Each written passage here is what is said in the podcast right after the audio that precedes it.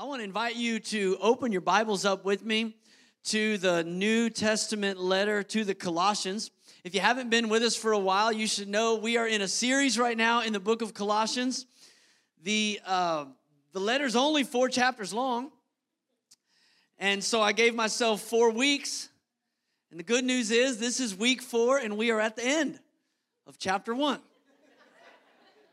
We're not moving as fast as I thought we were going to honestly, it's been rich, and, and God's word is, is just come alive off the page to us week in and week out. And that's, that's my heart, regardless of whether we get through the whole book or not. My heart is that God's word would come alive in your heart and in your spirit. Let me tell you something about this little letter to the Colossians that you haven't heard from me yet.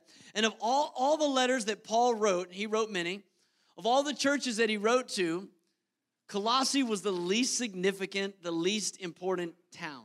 I mean, when it comes to the, the big players for the advancement of the gospel, Colossae wasn't that big uh, of an important city. And yet, in this little letter, less than 2,000 words, we get Christ exalted higher than anywhere else in the Word of God.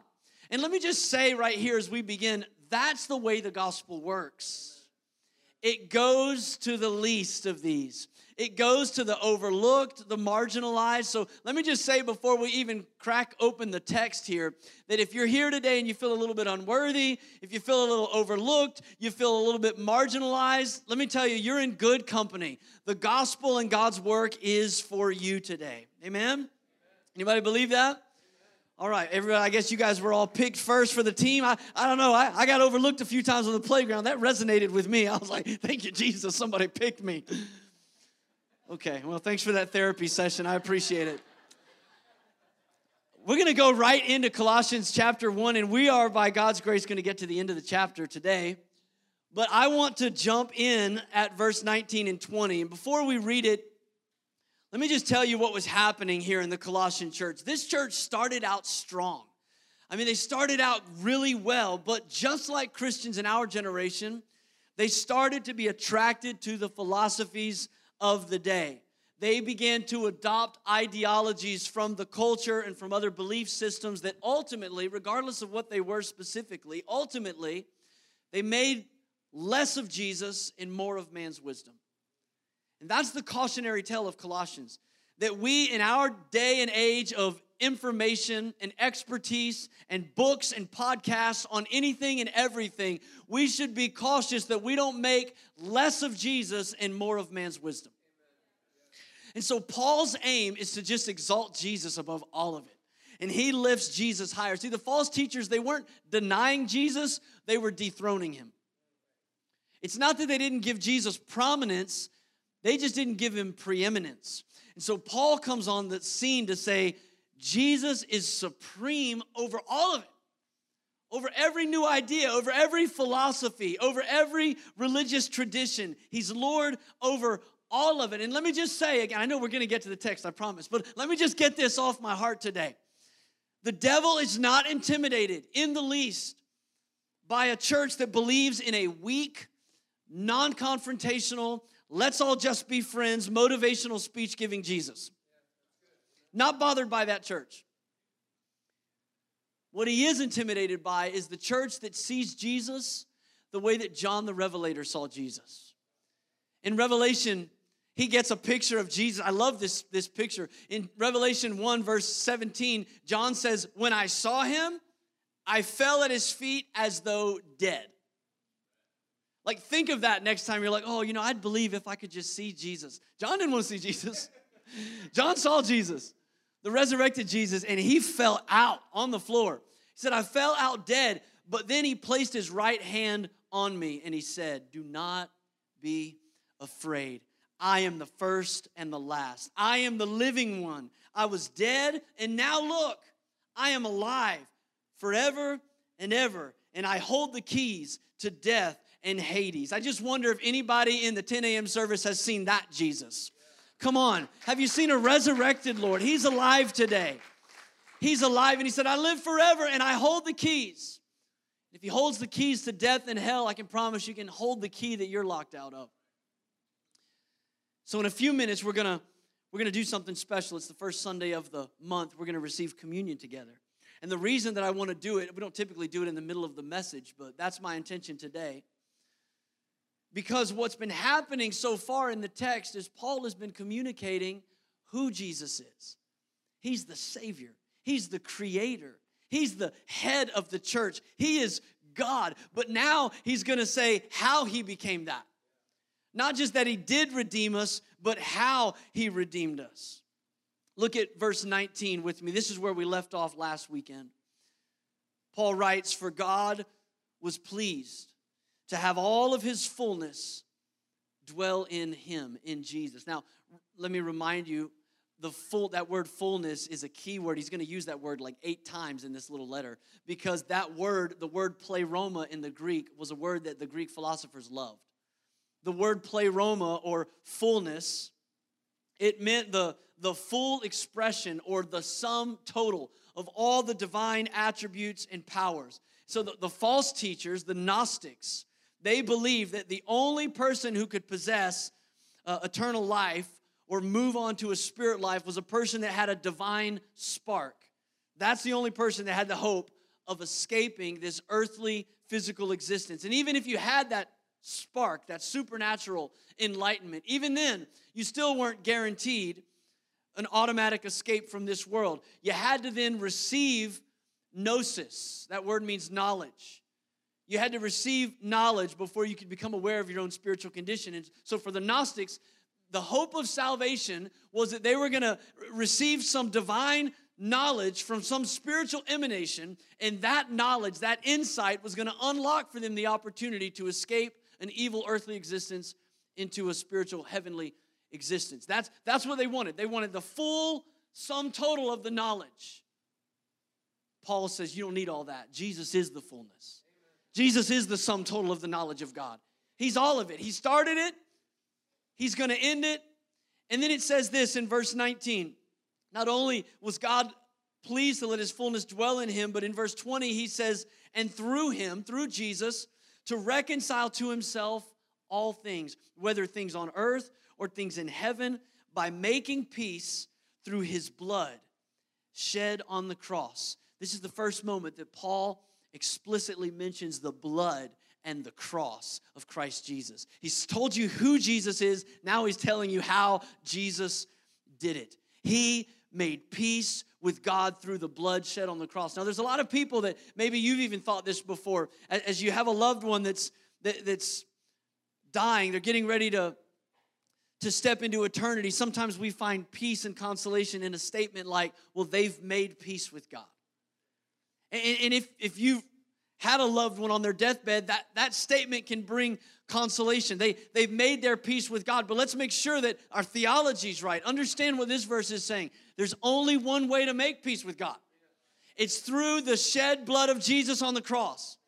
And Paul says, through that work, he's made peace on the earth, he's made peace in heaven. And then he says the most astounding, amazing thing. This is the good news of the gospel. He says, even you, like God, through the shed blood of Jesus, can make peace even with you. And that's why he just flows right into the next verse. And he says, Once in verse 21, you were alienated from God.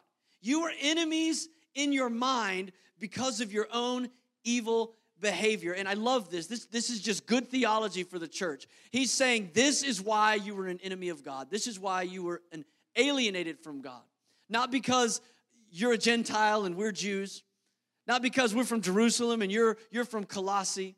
Not because of the family you were born into, your race, your ethnicity, your, your economic status, none of that. You were alienated from God. You were an enemy of God because of your own sinful behavior. It's Paul's declaration in Romans that says, All have sinned and fall short of God's glory. He said, You were a sinner, you were an enemy of God because of your own sinful behavior. But but look at the next verse. But now.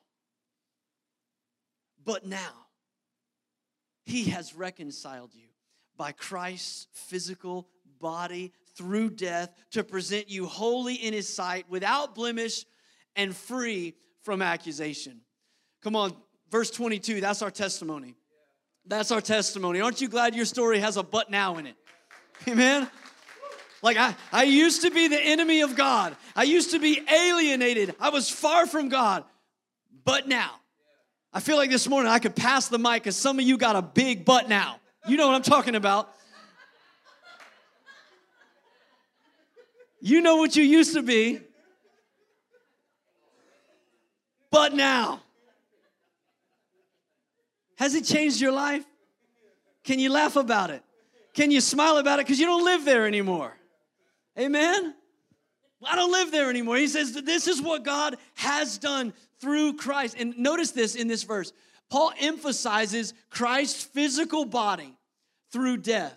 Now, he actually overemphasized. I mean, he could have said this a lot of ways. He could have said, but now he has reconciled you through death. He could have said, he has reconciled you through Christ's death. But Paul says, but now he has reconciled you through Christ's physical body. Why did he do that? He did it because he's combating this false teaching.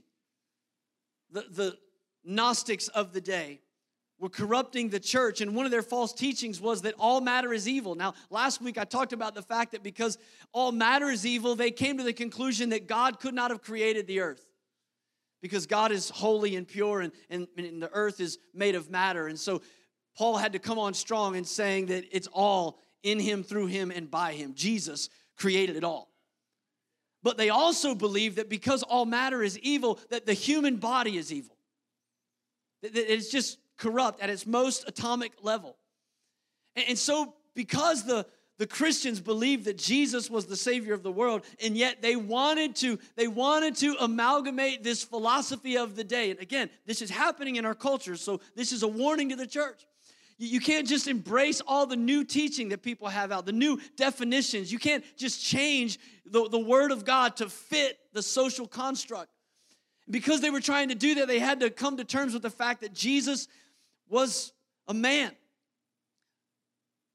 Evil matter. But Jesus never sinned in word, thought, or deed. So here's the conclusion they came to in this Gnostic influenced church Jesus wasn't actually a man, he wasn't actually flesh. He appeared that way, but it was supernatural. In fact, some of the Gnostic romances said that when Jesus walked on the earth, he didn't leave any footprints. doesn't that sound like a plot for a, a, a low budget Christian film? or like a, a, romantic scene, you know, in a in a Hallmark movie. You know, like picture the scene, right? You know, like they're, they're, this is a strange man that has been sighted in town. People don't really know who he is, nobody knows his name, but there was a kid in the children's hospital last week that miraculously recovered. And then there was a, a head on collision, and the car was on fire, and some guy showed up and pulled him out, but nobody saw who he was. And then he saved this kid drowning in the ocean, but when they tried to track him down, they couldn't find him because there's no footprints. He doesn't leave footprints. And we'd all watch that and we'd be like, oh, I bet it's Jesus. like, we would love that story. Can I tell you, every false doctrine is rooted in an agenda to separate you from Christ. And what this false doctrine teaches is that you can't relate to Jesus and he can't relate to you.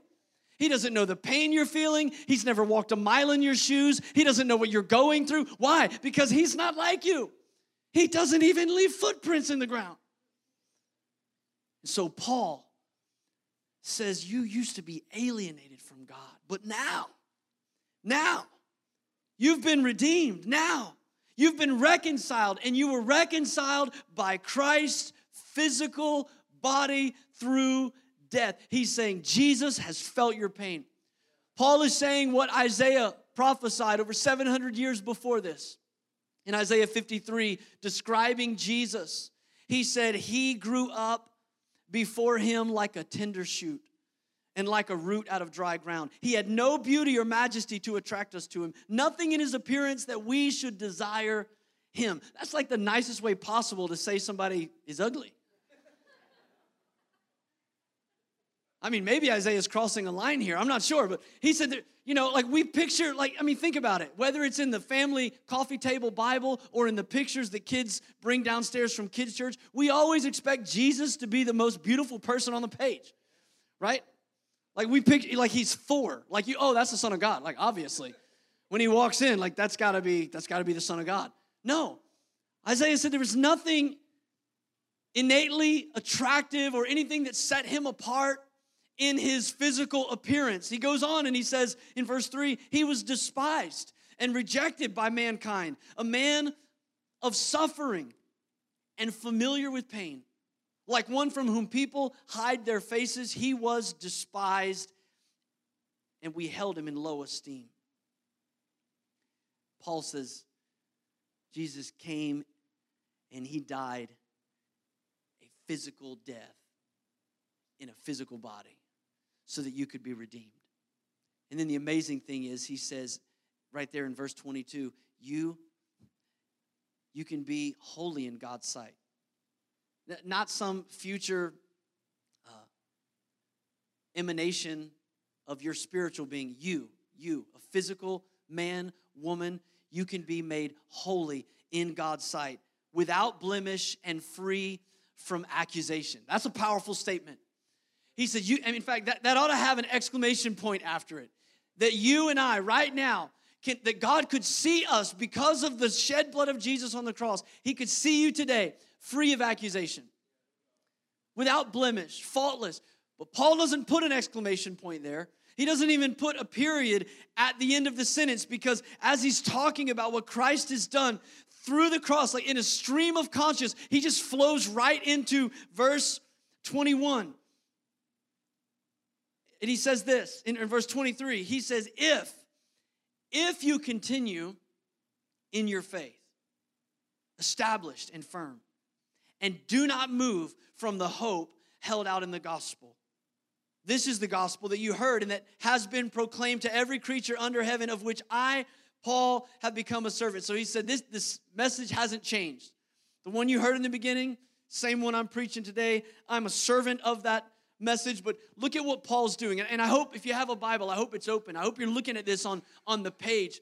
Because what Paul does in verse 22 is, is he sandwiches the finished work of redemption between the causes of separation from Christ. In verse 21 and in verse 23. First, in verse 21, it's a reminder of your past. You were enemies of God. You were alienated from God by your own sinful behavior. And then he gives the good news. But now, you're redeemed, you're saved, you're forgiven. And then right after that, he says, if you continue in the faith, if you hold on to the hope that's held out in the gospel. And so, so Paul gives warnings here from our past and from the possibility of our future in this text. This is why Paul's writing, because he's writing to people. They started out well, they used to be lost, they used to be the enemies of God, but now they're saved people. And Paul's saying, I don't want you to move away from the hope that's held out in the gospel. I don't want you to move towards legalism, I don't want you to move towards paganism. I don't want you to move towards mysticism or, or philosophy. He doesn't want them to move away from the criteria of salvation by adding more steps. And he doesn't want them to subtract from what it looks like to living a life of faith. So he says, Don't be who you used to be, but man, don't move away from th- this moment of salvation. In fact, I want to ask some of the musicians to come back because right here, as we kind of lean into the truth of the gospel that's sandwiched here between what your past looked like and, and a warning about your future, I want to invite us to just lean in to the truth of Colossians 1:22. And what would happen, I wonder, if in 2022 we got a hold of the revelation of verse 22? Once I was, but now in Christ, I'm blameless, I'm faultless, I'm free of accusation. If I continue, if I hold on to the hope that's in this gospel. So I want to invite you to take the communion cups that that are in the cup holders in front of you. And in just a moment, we're going to receive communion, and Lacey's just going to sing this simple prayer over us. I'm going to just invite you to just take, a, just take a moment and go back into a moment of worship. Jesus said, As oft as you do this, do it in remembrance of me. So, this is a moment that we want to receive communion. And as we receive, the bread and the cup, let's not forget what they represent Christ's physical body of death. This bread says Jesus knows my pain. It says he can relate to my struggles. He understands my fear. He knows what it feels like to be rejected. He knows what it is to be lonely, to be tired, to be frustrated. He knows. And, and, and the blood speaks to us that, that Jesus conquered our sin. Not, not because of uh, some cosmic waving of the hand, but because he came down and he carried our sin. He carried it. The Bible says he became sin so that we could become the righteousness of God. So, so as we take these emblems today, just let it be a moment that you say, I want to take Jesus close to my heart. Thank, thank you, Lord, that today I, I used to be an enemy. I used to be alienated, but now, because of Christ's physical body, through his death, I'm redeemed. I'm redeemed, Lord. Just take a moment and thank the Lord. And when you're ready, let's receive the elements. Father, we thank you today for redemption through the broken body and the shed blood of our Lord. Regardless of any accusation or lie that would come against us, today we declare now we are reconciled by Christ, presented holy in His sight without blemish and free from accusation. And we purpose in our hearts today, Lord, to continue in the faith, established and firm, to not move from the hope held out in the gospel. In Jesus' name. And all God's people said, Amen. Amen. Amen. You can place those cups back in the cup holders. We'll collect those after service. Thank you for leading us in that moment. I want to turn your attention to the final paragraph in chapter 1. As Paul moves towards the end, he kind of pauses right here to give a moment of explanation for why he's in prison. I mean, if you had someone that, you know, your pastors were looking up to as the leader of the church and they were incarcerated, wouldn't you want to know why? like, we're missing a detail here. And so Paul just kind of jumps in in verse 24 and he says, Now I rejoice in what I am suffering for you, and I fill up in my flesh what is still lacking in regard to Christ's affliction for the sake of his body, which is the church. Now, that's a mouthful, and, and it almost sounds like he's saying, like, Jesus didn't suffer enough, so I'm here to finish that. But let me assure you, that's not what he's saying. When Jesus hung on the cross, he said, It is finished, any minute. But what Paul is saying is, Jesus promised he would build his church. And the church is still being built. The gospel is going to new people groups and to new places. And if the way that the gospel advances is through suffering, then Paul's saying, I count that as a joy. I will gladly suffer. He didn't look at suffering for the sake of the gospel as a penalty, he saw it as a privilege. And so he said, I, will take that because the gospel is going forward, and I'll just accredit that as suffering in Jesus' name.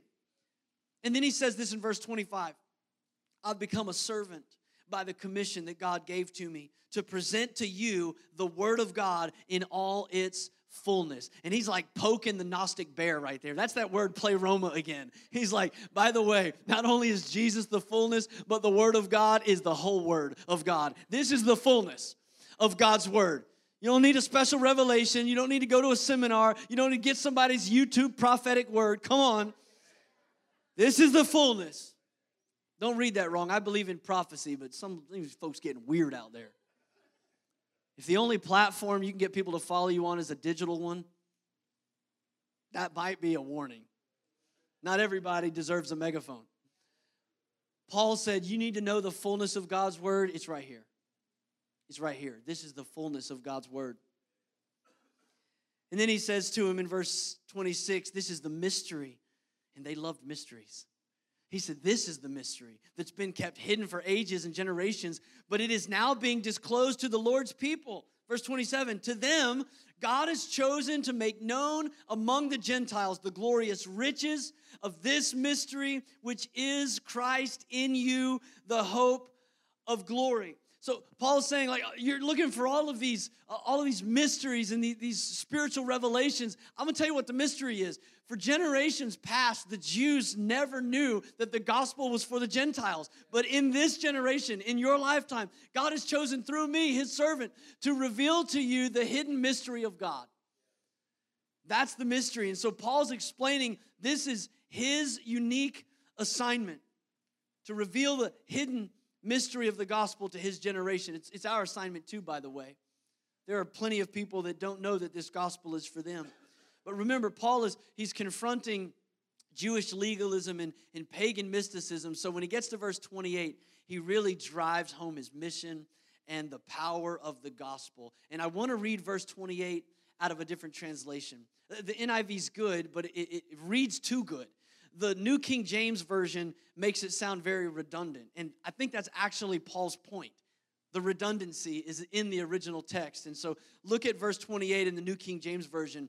Paul says, Him, he's talking about Jesus, Him we preach, warning every man and teaching every man in all wisdom, that we may present every man perfect in Christ. So in this one verse, Paul says there's wisdom there's warning, and there's a reward, and it's for every man. Now, the Jews would have never believed that God had a purpose for every man because they were God's man. They were the Jews, they were God's chosen people, they were the sons of Abraham. So, Paul says, hey, God has a purpose and a plan and a reward for every man. And the Gnostics would have never believed that God's wisdom would be available for every man because that's only for the spiritual aristocracy. That's only for the elite, those that, that have the gnosis. They're the ones that have the, the secret spark of divine wisdom. And Paul says, no, no, no. There's a warning for every man, there's wisdom for every man, and there's a reward for every man. Can I just ask the question? Maybe you can ask yourself, do you believe that still? I mean, that's an easy amen on a Sunday morning, but is there anybody in your life that you would look at and go, that person's beyond being reached? Paul would say, every man. That person could never live Christ like. That person could never be called blameless, without blemish, faultless in God's sight. Every man. That person could never grow in the wisdom of God. Man, they're so dumb, they're so ignorant, they're so hard headed. Every man. Paul says, this is the hope of the gospel. It's still a whosoever will may come gospel. It's for every man. Now look at the last verse in the chapter. Paul says, To this end, I strenuously contend with all the energy Christ so powerfully works in me. With all the energy that Christ works in me. This is an awesome statement because in verse 11, a couple weeks ago, we saw that this was Paul's prayer for the church. This is how he prays for Christians. In verse 11, he prayed that the church would be strengthened with all power according to Jesus' glorious might. Now in verse 29, he's testifying. He's saying, You want to know the way that I endure hardship, the way that I endure imprisonment, the way that I continue to faithfully preach the word, the way that I just keep my hands on the plow in, in good times and in bad times, when the gospel's in season, when it's out of season, here's how I do it. I do it with all the energy that Christ so powerfully works in me. Can I remind us, church, that God's plan for the kingdom has not changed?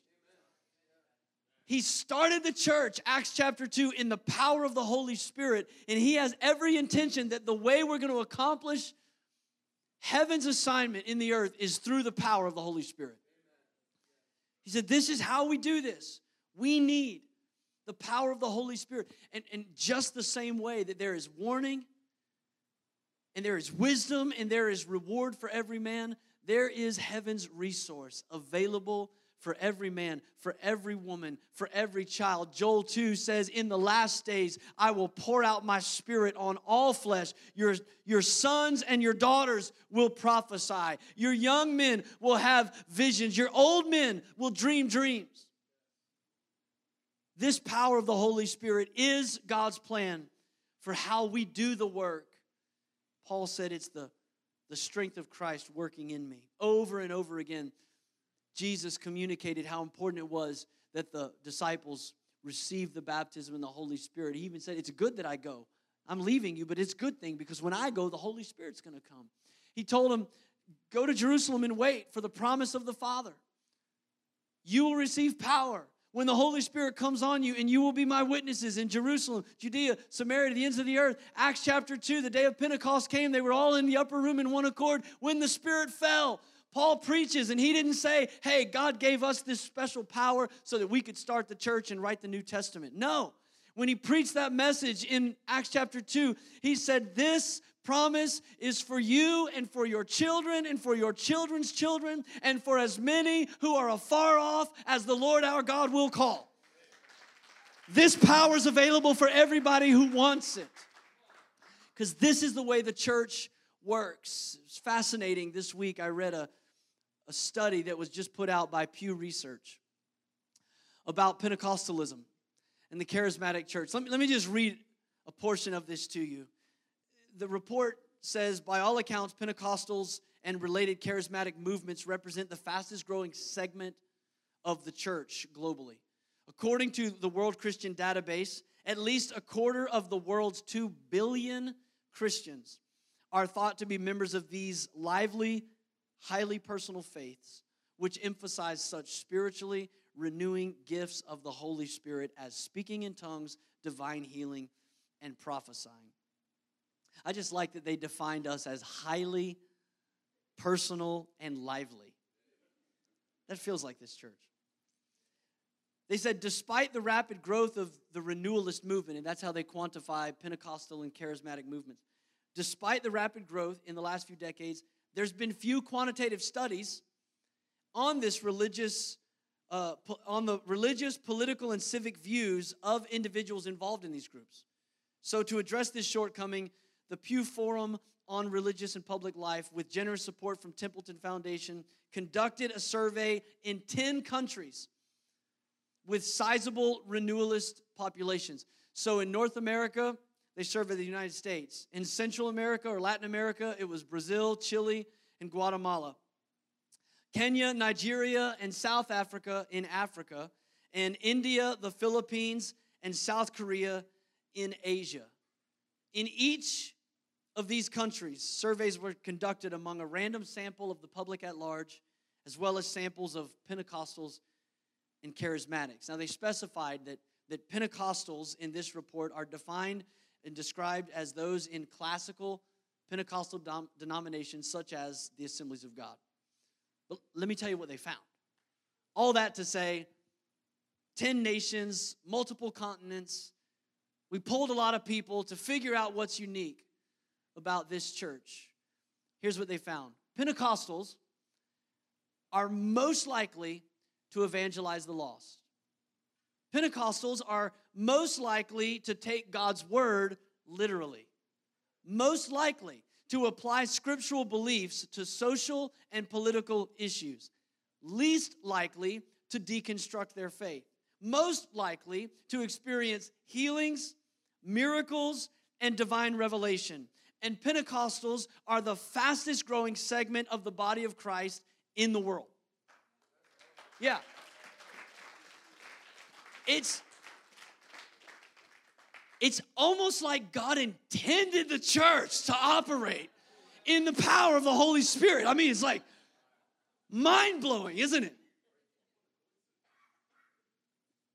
So, Paul says, You want to know how this thing's happening? It's through the power, it's through the energy that Christ so powerfully works in me. As we get ready to close, I want to just invite you throughout this whole series, but in this moment, I want to invite you to look to Jesus. He is the fullness of God in bodily form, and yet he's fully man. He knows what you're facing, he knows what you're feeling. The Bible says he was tempted at all points that are common to man, yet was without sin. That might not make sense to the Gnostics, but it makes sense to a supernatural God who put on flesh. And not only did he walk a mile in our shoes, he left footprints when he did it. And when he took his shoes off, his feet stank sometimes because he was fully man. And he was acquainted with our suffering. Consider Jesus. He invites us to, to live in a now reality. Week in and week out, I see people that, that are discouraged. I'm not talking about lost people, I'm talking about people that were here last Sunday worshiping seeking Jesus, serving Jesus, leading their family to Jesus. They were living the but now reality of, of redemption. But sometime between Sunday and Saturday, they come back in this weekend and their, their heads low. Why? Because the enemy drove, pulled them back into their past. And just as sure as you can't go from 2022 back to 2021, you shouldn't let the enemy bring you back to being alienated from God, being an enemy of God. Stay in the now. But heed the warning that we must continue in the faith. We must hold on to the hope that is held out in the gospel. How about today we end this service by making a commitment, like Paul communicated, a commitment to serve the gospel and a commitment to serve the church, even if it's hard even if it involves suffering, to say, I rejoice in this because at the end of the day, the gospel's advancing, the kingdom is being built. Paul said at another time, My life is being poured out like a drink offering on the altar. In other words, there's, there's, there's less and less of me, and there's more and more of the glory of Jesus ascending to his throne. How about we make a commitment to serve the gospel and serve the church? And let's make sure that we don't try to commit to do it in our own power, in our own strength. Would you stand with me? I want to just pray for you. As we get to the end of this service here, I'm about to just pray over everyone in the house, but I want to extend an invitation. Listen, I hope you didn't make it this far in the service without, without drawing near to Jesus. I hope you haven't made it this far in the service without saying, Give me Jesus. You can have this world. Give me Jesus. Lord, I, I confess my sin. I repent. I don't want to be an enemy of God. I want to receive redemption. But if you haven't, if you haven't done it yet, this is your moment. Friend, this is the this is the time. Maybe you're here today and you just you've been struggling.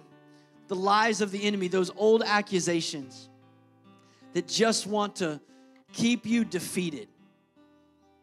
Knock your feet out from under you.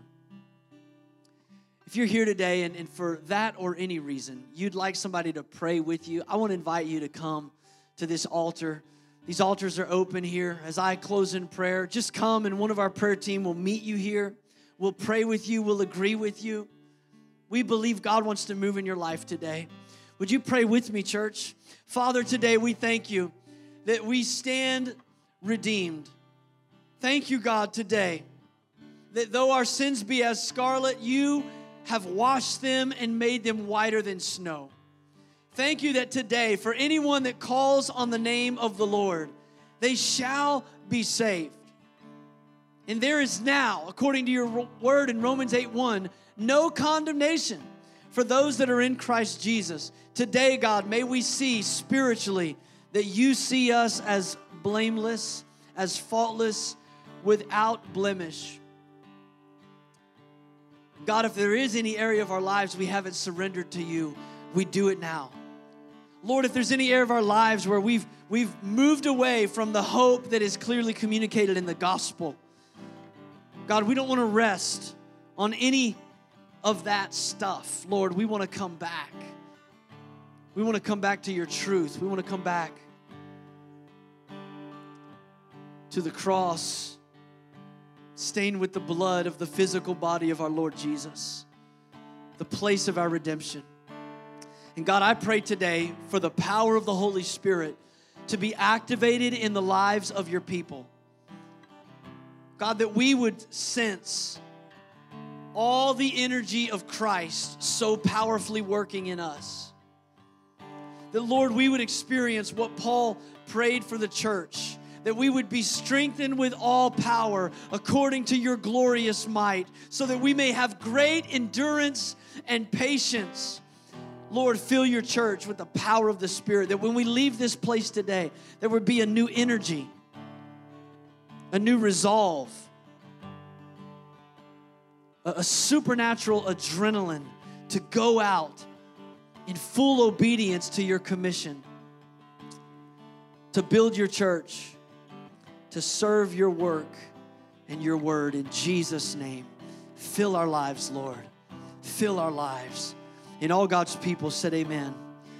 Come on, if you're thankful for His word in your life, would you just give Him praise today? Come on, let's bless the Lord together.